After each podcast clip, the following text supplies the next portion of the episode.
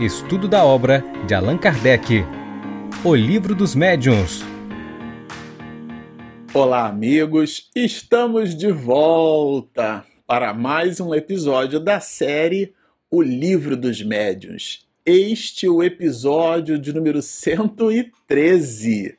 Bom, para você que está nos acompanhando no canal, nós estamos estudando o item 282 do capítulo 25 do Livro dos Médios, está na parte segunda, que trata das evocações. E aqui existe um conjunto enorme, são 35 perguntas feitas pelo mestre de Lyon a espíritos de ordem superior sobre essa dinâmica que é legítima, que é genuína e que as mais das vezes pode até se tornar necessária. Estamos falando das evocações. Podemos evocar os espíritos? Claro que podemos evocar. Se eles podem atender ao nosso convite, isso é uma outra história. História é essa que nós estamos estudando aqui com certo afinco, tomando por nota as observações expedidas pelos espíritos a partir da incitação das perguntas feitas por Allan Kardec. Nos despedimos no episódio passado, terminando a questão de número 18, e agora na questão de número 19, Allan Kardec faz uma pergunta para lá de curiosa. Na anterior, a gente viu os lugares lúgubres, né? aqueles lugares é, considerados né, quase que pela mitologia da sociedade como sendo é, lugares assombrados, um cemitério, por exemplo. Imagina passar de madrugada no cemitério ou numa casa chamada de casa mal assombrada. É, literalmente, uma casa mal assombrada é uma casa, uma casa com pouca sombra, né? ou a sombra disposta em lugares inócuos. Né? Mas claro que não, a gente, alguns de nós, né? Sobretudo aqueles com mente muito incitada, então um lugar assim abandonado, a pessoa já fica com medo, se o lugar é escuro, por exemplo. Então, na 18, Allan Kardec incita o espírito a responder nessa direção. E claro, os espíritos que oferecem é, ensejo de encontros nesses lugares só têm por objetivo a diversão né, é, nos expor ao ridículo numa última análise. E agora aqui ele vai falar dos dias e horários, né?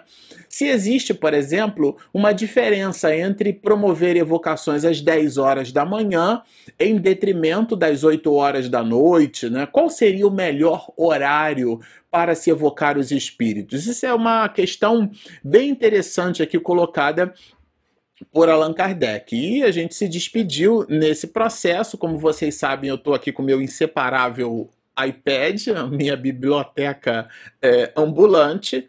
E na 19, a gente já vai perceber que para os espíritos isto é completamente indiferente, como tudo o que é material. E seria superstição, hein? Acreditar-se na influência dos dias e das horas. Então, nada de pensar que a noite é o melhor horário de se evocar espíritos, que a noite é o melhor horário para se fazer reuniões mediúnicas. Pode ser para nós pela conveniência do final do expediente de muitos, né? Aqui, sobretudo no Brasil, onde a gente grava esse vídeo, em terras de Paulo de Tarso, né? Estamos em São Paulo. É, o expediente, ou o horário comercial, como a gente chama, vai variar de 9 horas da manhã até as 18 horas. Considerando o translado e o trânsito pesado de São Paulo, Rio de Janeiro também tem esse mesmo privilégio, Curitiba, as mais das vezes, as grandes metrópoles de um modo geral. A gente estende o início das nossas reuniões, algumas casas espíritas possuem essa prática, para as 20 horas, né, 8 horas da noite, para as 19h30, 7 e meia da noite, com o objetivo de, de dar esse tempo do hiato, do translado. Mas isso é uma convenção social humana. Isso não dialoga com uma facilidade ou dificuldade no diálogo com os espíritos. Né? Essa ideia de ser à noite é muito mais uma necessidade humana do que propriamente atendendo a uma viabilidade dessa comunicação com o mundo espiritual. Não. Dias e horários para os espíritos não fazem a menor diferença, muito embora façam para nós. Então, como um, um horário é, não faz diferença para os espíritos, aqueles que nós acordarmos, não coloquemos na nossa mente a sobrecitação de que a noite é melhor para o diálogo com os espíritos. Assim como o local. É, o local é importante para consagrar facilidades ao recolhimento, então viabiliza o recolhimento. É uma questão de organização para nós. Entretanto, para os espíritos, tudo aquilo que dialoga com, com questiúnculas materiais não exerce influência nessa mesma comunicação. É bem importante a gente ter essa distinção doutrinária. O que exerce a influência é o pensamento. Isso é importante a gente ter em mente. Já na questão de número 20, é, a gente vai perceber aqui Kardec trazendo alguns elementos conceituais se essa evocação ela pode ser penosa ou pode ser agradável, né? A evocação é agradável ou penosa para os espíritos? Eles vêm de boa vontade quando chamados? Bem interessante isso. E aqui é, Allan Kardec faz uma distinção, é, ou melhor, incita os espíritos a estabelecerem uma distinção que depende, na verdade, do caráter desses espíritos. Né? É, é ele estabelece aqui elementos. Vamos ler. Isso depende do caráter deles e do motivo com que são chamados. E mais adiante coloca: os espíritos se sentem sempre felizes com os é, testemunhos de afeição de que são alvo. Olha que delicioso, né?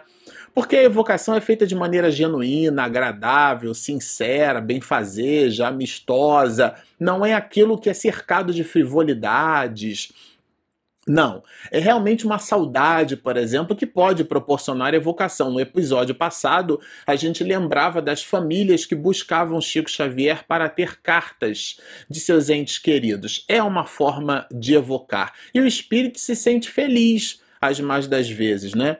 Entre os espíritos também há misantropos, né? O misantropo é aquele que não gosta de ser incomodado, não gosta de gente, é averso a pessoas. Não sei se vocês conhecem alguém assim. Aqui Allan Kardec cita, né? Há também esses, né? Os misantropos, né? Que não gostam de ser incomodados e cujas respostas é, denotam o mau humor em que vivem. Então, absolutamente não gostam de ser incomodados. Então, vejam, é, do ponto de vista de síntese, a gente pode estabelecer o seguinte: a comunicação pode ser ou penosa ou agradável. Vai depender de quê? Vai depender da natureza do espírito, do caráter desse mesmo espírito. É, e esse caráter pode ser.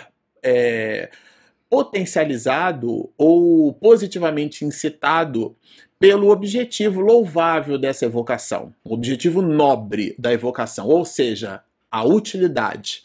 Então, um outro o meio é simpático, as pessoas, o ecossistema daquela reunião promove a simpatia. E a simpatia sempre dialoga com a similitude vibratória entre os componentes da reunião mediúnica e o espírito que busca, né, que é então evocado. E aqui, por último e não menos importante, a afeição que alguns, muitos de nós nutrimos por esses espíritos. Isso cria um halo de felicidade na reunião. Quando a gente fala depende, né, da, se ela pode ser penosa ou agradável, aí a, o próprio espírito oferece o outro lado da moeda, no caso dos misantropos, né? Eles não gostavam de ser incomodados quando em vida, no mundo espiritual não é diferente, não, não ligam para pessoas, né? E ainda mais se naquele grupo é, aquele espírito entender que naquele grupo todos são indiferentes a ele. E essa questão da indiferença pode ser, claro, né, ausente de familiaridade. E a familiaridade, ela é um atributo muito estendido. A gente quando fala de familiaridade entre nós e os espíritos, a gente não se refere só ao fato de ser tia, tio, avô, avó, é se há uma similitude de interesses, ou seja, se fazemos parte da mesma família. Uma pessoa que pensa, vibra e age no bem, diz-nos Jorge André, o bem já está com ela. Então, quando ela chama um espírito que também dialoga no bem, também se ocupa com coisas boas, podemos dizer que essa similitude vibratória nos identifica nos irmaniza, né? nos coloca como irmãos, então somos espíritos familiares. Um espírito, por exemplo, que tenha vivido como espírita, então ele produzirá uma familiaridade, ele está contextualizado com aquela reunião mediúnica. É nesse sentido que a gente deve tam também entender as questões familiares. E aqui o que vai também potencializar é, esse mau gosto do espírito em atender à evocação é o fato da indiferença, ou seja, da não familiaridade, né? Então, e Allan Kardec vai falar desses tipos de interesse, porque há aqui uma observação dele, olha. Vejamos, há pessoas que só evocam seus parentes para lhes perguntar as coisas mais vulgares da vida material. E aqui ele cita vários exemplos de aluguel, de coisas mundanas. E o espírito não pega gosto disso. Pode ser um tio, um tia, uma avó então a familiaridade aqui está num conceito muito mais ampliado, né? Nossos parentes de além-túmulo apenas se interessam por nós em virtude da afeição que lhes consagremos.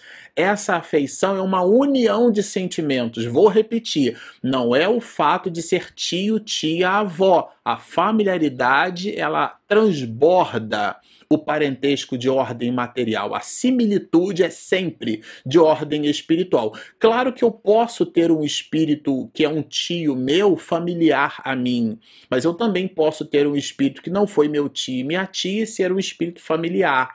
Se eu tenho gosto, por exemplo, pela matemática, se eu tenho gosto pela filosofia, se eu tenho gosto para esse ou aquele instrumento musical, eu posso amealhar espíritos afins portanto familiares. É esse é o sentido. Só se pensamos neles para lhes pedir informações, né? E é claro que não podem ter grandes simpatias por nós, porque existe aqui a questão do interesse. Então, Aristóteles falava bastante sobre isso, né? Quando a gente dá aos outros, na medida em que os outros nos dá, e o nome disso não é amizade, é interesse, né?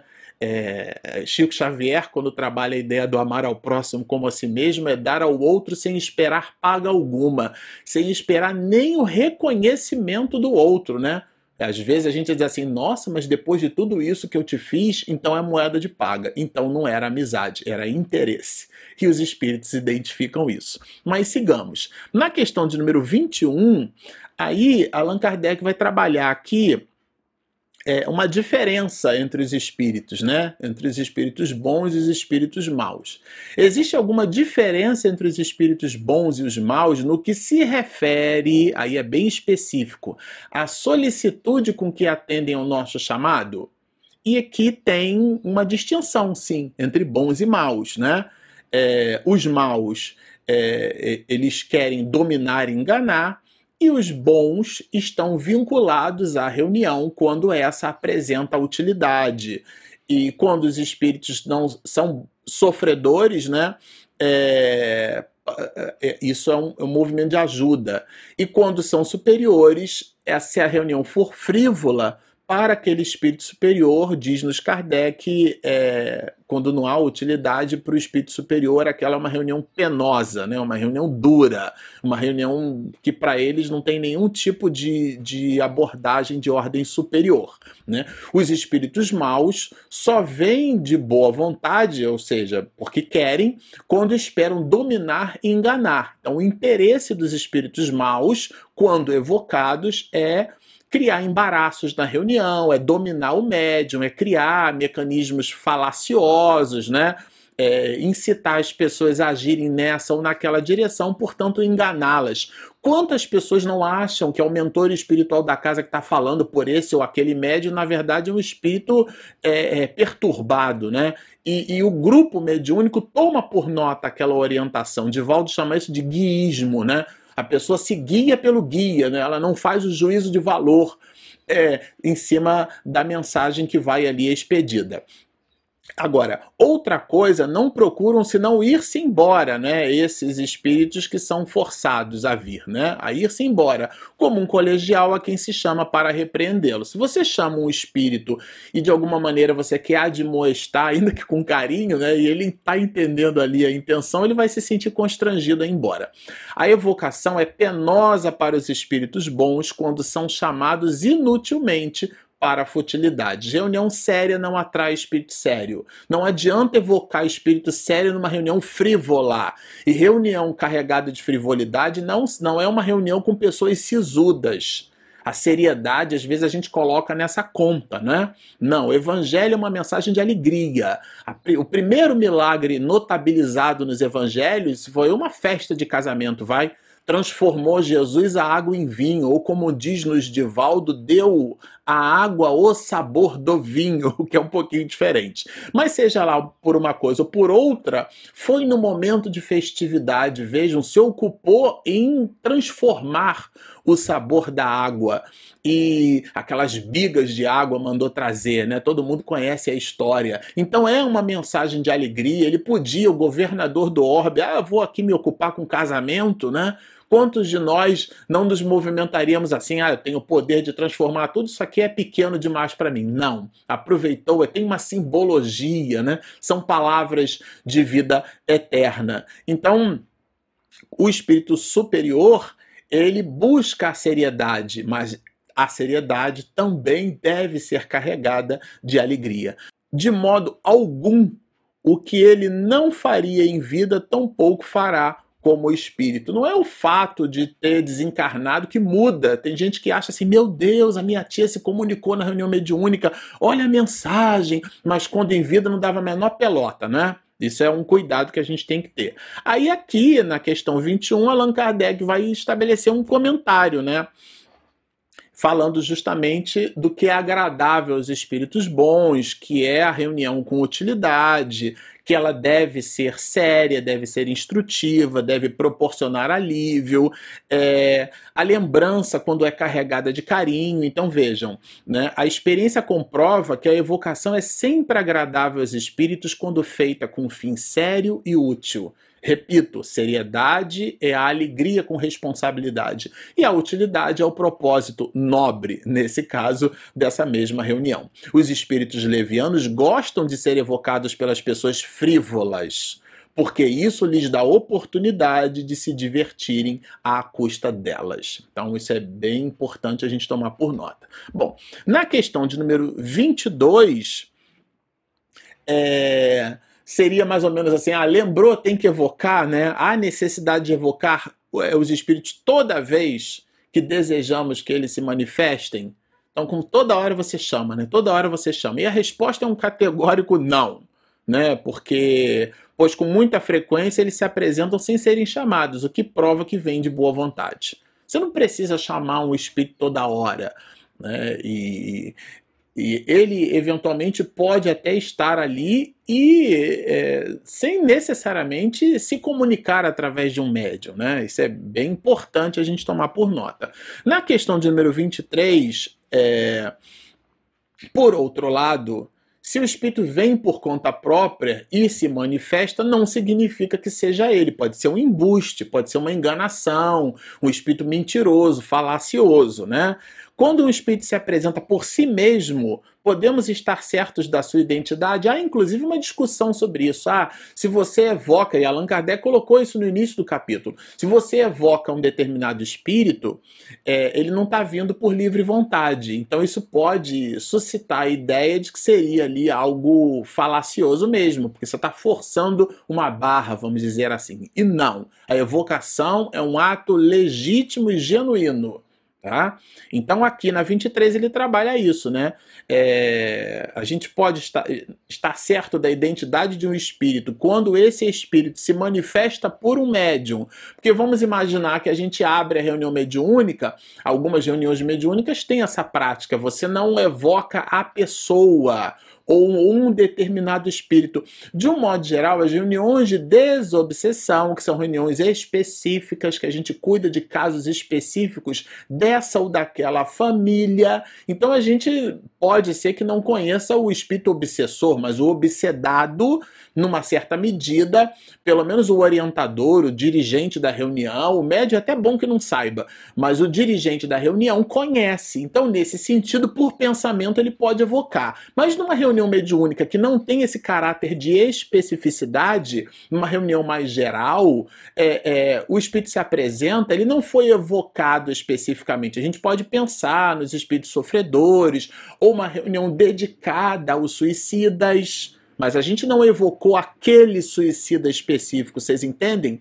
Aquele espírito quando se apresenta e diz ser fulano ou beltrano, aquilo é um indício de legitimidade daquela, da, daquela mesma identidade? Essa é que é a ideia da questão. Dado que a gente não colocou ali a obrigatoriedade de ser aquele espírito, considerando que ele veio de, de vontade própria e, vindo de vontade própria, se identifica como fulano de tal, se de fato ele é o fulano de tal, já que ninguém obrigou ele a nada, né? Essa é a questão. De maneira alguma, pois os espíritos mistificadores empregam frequentemente esse meio para melhor enganarem. Então a gente tem que tomar muito cuidado com essas questões. O fato de abrir a reunião ou de deixar aberto né, para a manifestação medianímica é, e o espírito se colocar com essa ou com aquela identidade, isso não é segurança para nada. É preciso analisar o conteúdo. Na questão de número 24, né, é, ele pode, é bem interessante isso, é, não a reunião, por motivos que tais, não oferece meios para o espírito se manifestar. Vamos entender por meios aqui a condição mediúnica. Né? Se ele quer, por exemplo, escrever, não tem médio escrevente, não vai ter a comunicação. Se ele quer expedir uma psicofonia, né? Que é o, o médium em transe sonambúlico, ou médium falante, como coloca o livro dos médios, né? Essa palavra psicofônico aparece uma única vez lá no finalzinho, no capítulo de número 32, onde Allan Kardec trabalha o vocábulo espírita. É, mas, enfim, não tem o médium psicofônico, como é que o espírito vai se comunicar? Então, ele não tem os meios para se comunicar, né? Ele não tem. E aí, claro, né, é o pensamento que, a, que atrai o espírito e não o ato de escrever. Se não tem o médium escrevente, não é o fato de não ter ali o meio que ele não vai aparecer na reunião. O que faz com que ele esteja presente é, é essa ligação em nível de sentimento, é o pensamento, com todos esses atributos de utilidade, de seriedade. Isso é um conceito e também é importante ele existir entre nós. Mas vamos continuar, porque aqui tem bastante coisa pela frente, né? É, na questão de número 25, imaginemos que um espírito, um espírito perverso, um espírito que está incomodando a reunião, às vezes o espírito toma posse das possibilidades mediúnicas e protagoniza grande parte da reunião. Isso é um ponto que a gente, sobretudo para os orientadores, os dirigentes da reunião, porque é importante ter um dirigente diferente do esclarecedor. Quem muito abraça, pouco aperta. Então é importante você ter um dirigente. Se for mulher, até dá para fazer várias coisas ao mesmo tempo, vai. Mas homem, se for homem, então é bom que faça seja um para dirigir e outro para esclarecer. Sobretudo se a reunião mediúnica tem mais de uma comunicação ao mesmo tempo. Então você faz a multiplexação dos, do, dos esclarecedores, né? aquele que dialoga com o espírito, mas você tem alguém que dirige a reunião, que presta atenção nesse ou naquele médium, nesse ou naquele esclarecedor, nesse ou naquele médium de apoio, ele está prestando atenção na reunião toda, ele é o maestro da reunião. E se essa pessoa está enfiada, vou usar essa expressão, né? No diálogo com o espírito, ele, ele está ali, ou espera-se que ele esteja, né? É, ligado o centro de interesse dele está voltado para aquela comunicação, para aquela assistência, né? Ele está ali no momento personalité. Ele está ligado exclusivamente àquele momento. Logo, as outras coisas que estão passando à sua volta, ele não vai prestar atenção. Ou ela não vai prestar atenção. Então, aqui, nesse caso, é importante fazer uma distinção entre, os, entre aquele que esclarece e aquele que dirige a reunião mediúnica. Né? Nessa perspectiva, é, considerando que há o papel desse que dirige, ele vai perceber que naquele esclarecimento existe um espírito que está protagonizando o, a reunião. Ele faz isso, inclusive o médium não dá-se conta, o esclarecedor não dá-se conta. São aqueles diálogos de 20, 30 minutos e só o espírito fala. Então ele está ali para perturbar, ele consegue, logra o objetivo e as pessoas não prestam atenção, né? E como é que a gente se livra dessa encrenca? É, é não dando muita atenção para esse espírito. Olha que interessante. Porque ele não está ali buscando alívio, ele não está ali buscando orientação. É, vejam, como, mas como quereis é, que se retire quando vos divertis com as suas torpezas. O espírito está ali, ele fala, todo mundo dá pelota, né? Os espíritos inferiores se apegam aos que os escutam com complacência, como os tolos entre vós. Isso aqui é até bem duro, né? Então, na reunião, a gente precisa ter perspicácia. O que, que o espírito quer? Qual que é a intenção dele? Se o esclarecedor não tenha, não percebe isso pelas vias da intuição, capítulo 16 dessa mesma obra, o dirigente da reunião mediúnica precisa ter esse papel e logo ele precisa ser um elemento agnóstico, ou seja, desconhecido dessa mesma comunicação. Ele está prestando atenção em tudo que está acontecendo. Aqui é, há um ponto interessantíssimo no item de número 26, que é a ideia de falar em nome de Deus. A gente já até estudou isso antes aqui, né? A evocação feita em nome de Deus, né? E, claro, né, o nome de Deus não é um freio para todos os espíritos perversos, mas retém muitos deles pelo cuidado. Na verdade, o ponto alto aqui não é pronunciar o nome de Deus, mas a forma como nós pronunciamos o nome de Deus, né? E e isso é um ponto áureo. Bom, na questão de número 27, eu falei um pouquinho da multiplexação, né? E Allan Kardec fala sobre isso. O que eu estou chamando de multiplexação? Mais de um plexo, ou seja, mais de uma comunicação mediúnica ao mesmo tempo. Então Allan Kardec vai perguntar: podemos evocar vários espíritos ao mesmo tempo? E veja a resposta: não há nisso dificuldade alguma. E se tivesses três ou quatro braços para escrever, três ou quatro espíritos responderiam ao mesmo tempo. Se o meio está lá disponível, é o que acontece quando se dispõe de muitos médios. Então, é, é claro que aqui né, há uma orientação até segura nesse sentido, a obra Qualidade na Prática Mediúnica, o próprio Divaldo responde, em diretrizes de segurança também.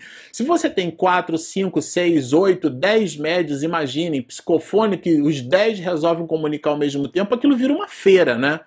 Então, a gente tem que ter um pouco desse discernimento, né? Mas é, do ponto de vista conceitual, se existe o médium, existe o espírito, existe a vontade, existe o halo de simpatia, há, todo o volume de ingredientes para a comunicação.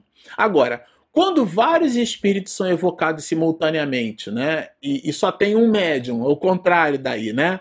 Você tem relações assim, muitos médios para muitos espíritos, ou, ou ou muitos médios para um espírito, mas aqui é o contrário, você tem muitos espíritos para um médium só. E nesse caso, é... aí é um só que fala. Né? Um deles responde por todos e exprime o pensamento coletivo. Eu mesmo já participei de algumas reuniões mediúnicas onde isso acontece. Né? Legião, porque somos muitos, né? então existe um espírito que protagoniza a voz dos outros e fala pelos outros. Às vezes chega lá um grupo, cinco espíritos, ou até mais, dez espíritos, enfim e um deles dialoga com um médium, mas na verdade ele passa ali a mensagem de um coletivo, de um todo, né? E aqui Allan Kardec aprofunda um pouco mais. Né? Eu separei aqui mais elementos, né? É, falando dessa questão, né, de um espírito é, para dois médios agora, né, quando ele faz a, na evocação. Na 29, né, o mesmo espírito poderia comunicar-se simultaneamente durante uma sessão por dois médios diferentes. Isso aqui é uma aula, gente. E Allan Kardec, é...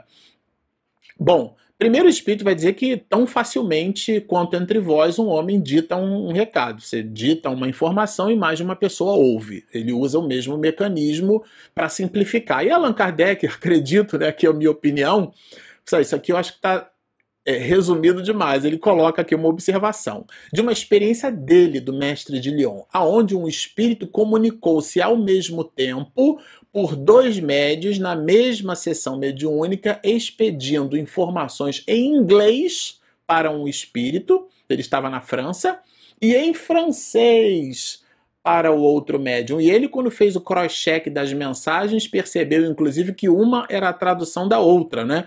Dois espíritos evocados simultaneamente podem estabelecer entre si uma conversação.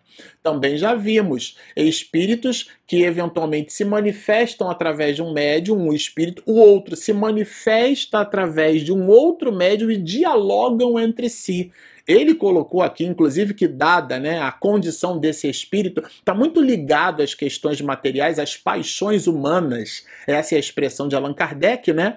Pode acontecer que disputem e troquem palavrões entre si que se acusem mutuamente os erros e até que atirem os lápis, as cestas, as pranchetas, etc., um contra o outro. Então é vir ali uma reunião realmente cercada de muitas dificuldades. Bom, na questão de número 30, Aí ele já vai falar dos espíritos de ordem superior. O espírito é evocado simultaneamente em muitos lugares, né? É, imagina, duas reuniões mediúnicas acontecendo ao mesmo tempo em geolocalizações distintas, uma no Nordeste, outra no Sudeste. E todas duas resolvem, naquele momento, buscar Dr. Bezerra de Menezes. Como é que acontece isso? Dá para dá acontecer? E a resposta é sim, pode desde que este seja o espírito de ordem elevada. E na 31 ele explora um pouco desse, desses mecanismos, ou melhor, na 30A, né? ainda não na 31. Não seria isso de alguma maneira uma certa ubiquidade, né? E aqui a resposta é brilhante, como o Sol, né?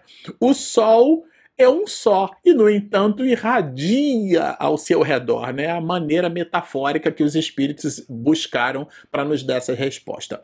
O pensamento do espírito é como uma centelha que projeta longe a sua claridade e pode ser vista de todos os pontos do horizonte. Então, o espírito irradia. Ah, o doutor Bezerra de Menezes esteve aqui na reunião mediúnica. Defina aqui. Né? Um espírito superior, chamado ao mesmo tempo em pontos diferentes, responderá a ambas as evocações, se as duas forem sérias e fervorosas. E aqui, claro, ele complementa. Se não der para fazer ao mesmo tempo, ele vai é, preferencialmente eleger a mais séria. Bom, Ainda como desdobramento né, da 30A, Allan Kardec faz uma consideração sobre a questão da ubiquidade. E essa observação, ele traz um texto que eu considerei assim sensacional quando eu li é, aqui para o nosso estudo, né, quando fala da questão. Um espírito, né, é, é, é, Shining deve ser, né, o Shining, é, é, ele depois, quando vocês estiverem ouvindo, se vocês tiverem ideia da pronúncia, vocês postam aqui nos comentários para gente. Mas ele explora o seguinte, metaforicamente, ele, ele pede para que nós nos comparemos com um balão dirigível. Então, à medida que o balão está no raso, o raio, o espectro de ação é uma. À medida que, que o balão se eleva, e esse balão aqui metaforicamente pode ser considerado como sendo o espírito, à medida que ele se eleva, o raio de percepção também vai se ampliando, né? Então vejam, é, um espírito mau que ainda se acha preso à terra permanece num círculo restrito. Olha a visão do espírito entre as pessoas. Suba ele na graça, melhore-se e poderá conversar com muitas pessoas. Quando se torna um espírito superior, poderá irradiar como a luz do sol, mostrar-se a muitas pessoas em muitos lugares ao mesmo tempo. Eu achei isso aqui sensacional, né? Bom, vamos avançar. Na questão de número 31, Aqui é o seguinte, bom, o espírito de ordem superior, a gente já entendeu que ele se comunica, irradia, e o espírito puro, né? Dá para chamar, por exemplo, Ismael na reunião mediúnica? Dá para chamar Jesus na reunião mediúnica, né? Bom, sim, mas muito raramente atenderão. E aí o ponto aqui é que muitos de nós estabelecemos ou buscamos estabelecer né, um certo status. Ah, aqui foi Bittencourt Sampaio que esteve presente, né? E, e, claro, né, isso não dialoga com o princípio nem com o objetivo de um espírito de ordem superior. Na questão de número 32, a gente pode pensar assim, nossa, mas Platão esteve aqui nessa reunião, né, por exemplo, né? Os homens julgam os espíritos de acordo com eles mesmos, o que é um erro. Após a morte do corpo, as categorias terrenas deixam de existir. Só a bondade estabelece distinção entre eles. Então, a reverência que a gente faz é ao personagem e não ao aspecto intelecto-moral daquele mesmo espírito. Na questão de número 33, Aqui é bem curioso, né? Allan Kardec pergunta se dá para evocar um espírito no instante, ou melhor, no instante após a morte, né? Desse mesmo espírito.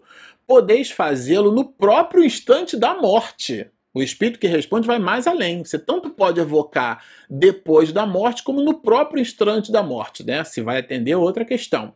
Mas como nesse momento o espírito ainda se acha em estado de perturbação, só responde imperfeitamente. E aí ele faz uma observação. Sendo muito variável a duração da perturbação, não pode haver prazo fixo para fazer essa evocação. Ele fala aqui de sete dias, oito dias e tal. Em todos os casos, se pode tentar a evocação, desde que que agindo com prudência. Né? E aí, claro, ele vai estender na 34 se a evocação no instante da morte ela é mais penosa, se atrapalha o espírito você evocar ele no instante da morte. E a resposta é algumas vezes. Entretanto, em alguns casos, a evocação até ajuda a sair da perturbação. Vejam que não tem receita de bolo, né? E na questão de número 35, aí ele vai falar do espírito de uma criança, né? Ou seja, do espírito que desencarna no personagem criança. Porque criança é a condição do corpo que o espírito habita. Criança não é a condição do espírito. Isso é bem importante, né? Então, é, no caso dos espíritos que desencarnam em tenridade, se esse espírito ainda está ligado ao corpo físico, ele é, é, e essa ligação pode ser é, é, também psíquica, ele desencarnou, mas ainda está ligado àquela condição. Então ele pode, eventualmente, se comunicar, se expressar como uma criança se expressaria. Né? A alma da criança é um espírito ainda envolto nas faixas da matéria, mas, liberto da matéria, goza das propriedades do espírito. Né? Aí, entretanto, até que se ache completamente desligado da matéria, pode conversar na linguagem, né? conservar na linguagem alguns traços do caráter da criança. É... E aqui Allan Kardec vai inclusive estender esse estado da criança para o estado de loucura espíritos que desencarnam, né, pessoas que desencarnam e no mundo espiritual é, se desencarnam, se eventualmente possuíam algum tipo de dificuldade. A gente está lendo um livro recentemente que Miranda apresenta um quadro de um transtorno né, é, maníaco-depressivo. Então, o espírito, quando chega no mundo espiritual, continua maníaco-depressivo, então depende depende da condição desse espírito. Também é notada algumas vezes no espírito dos que morreram em estado de loucura. O espírito em si mesmo não é louco. Então, no caso, é, há situações em que o espírito chega no mundo espiritual e, chegando no mundo espiritual, como que era louco ou que fornecia. Ah, o fenótipo da loucura era a condição do corpo físico, não tendo o corpo físico, o espírito carrega um certo grau de senioridade, vai apresentar é, a lucidez plena, né? Então, pois, há loucos que recobram toda a sua lucidez imediatamente depois da morte. Bom, esse foi um capítulo aqui, um episódio mais longo. No próximo a gente vai estudar sobre evocação dos animais. Sempre ao final a gente gosta de lembrar sim, se você nos assistiu até aqui, gostou do que ouviu, mas ainda não se inscreveu, por favor, clica ali em inscreva-se, do lado tem o um sininho, clica também no joinha que ajuda o motor do YouTube a nos encontrar. Nós temos também o nosso aplicativo, ele é gratuito está disponível na Google Play, se você tem Android, e na Apple Store, se você tem iPhone disponível para todos. Bom, ficam então os nossos convites. Baixem o nosso app, inscrevam-se no nosso canal, sigam-nos e muita paz.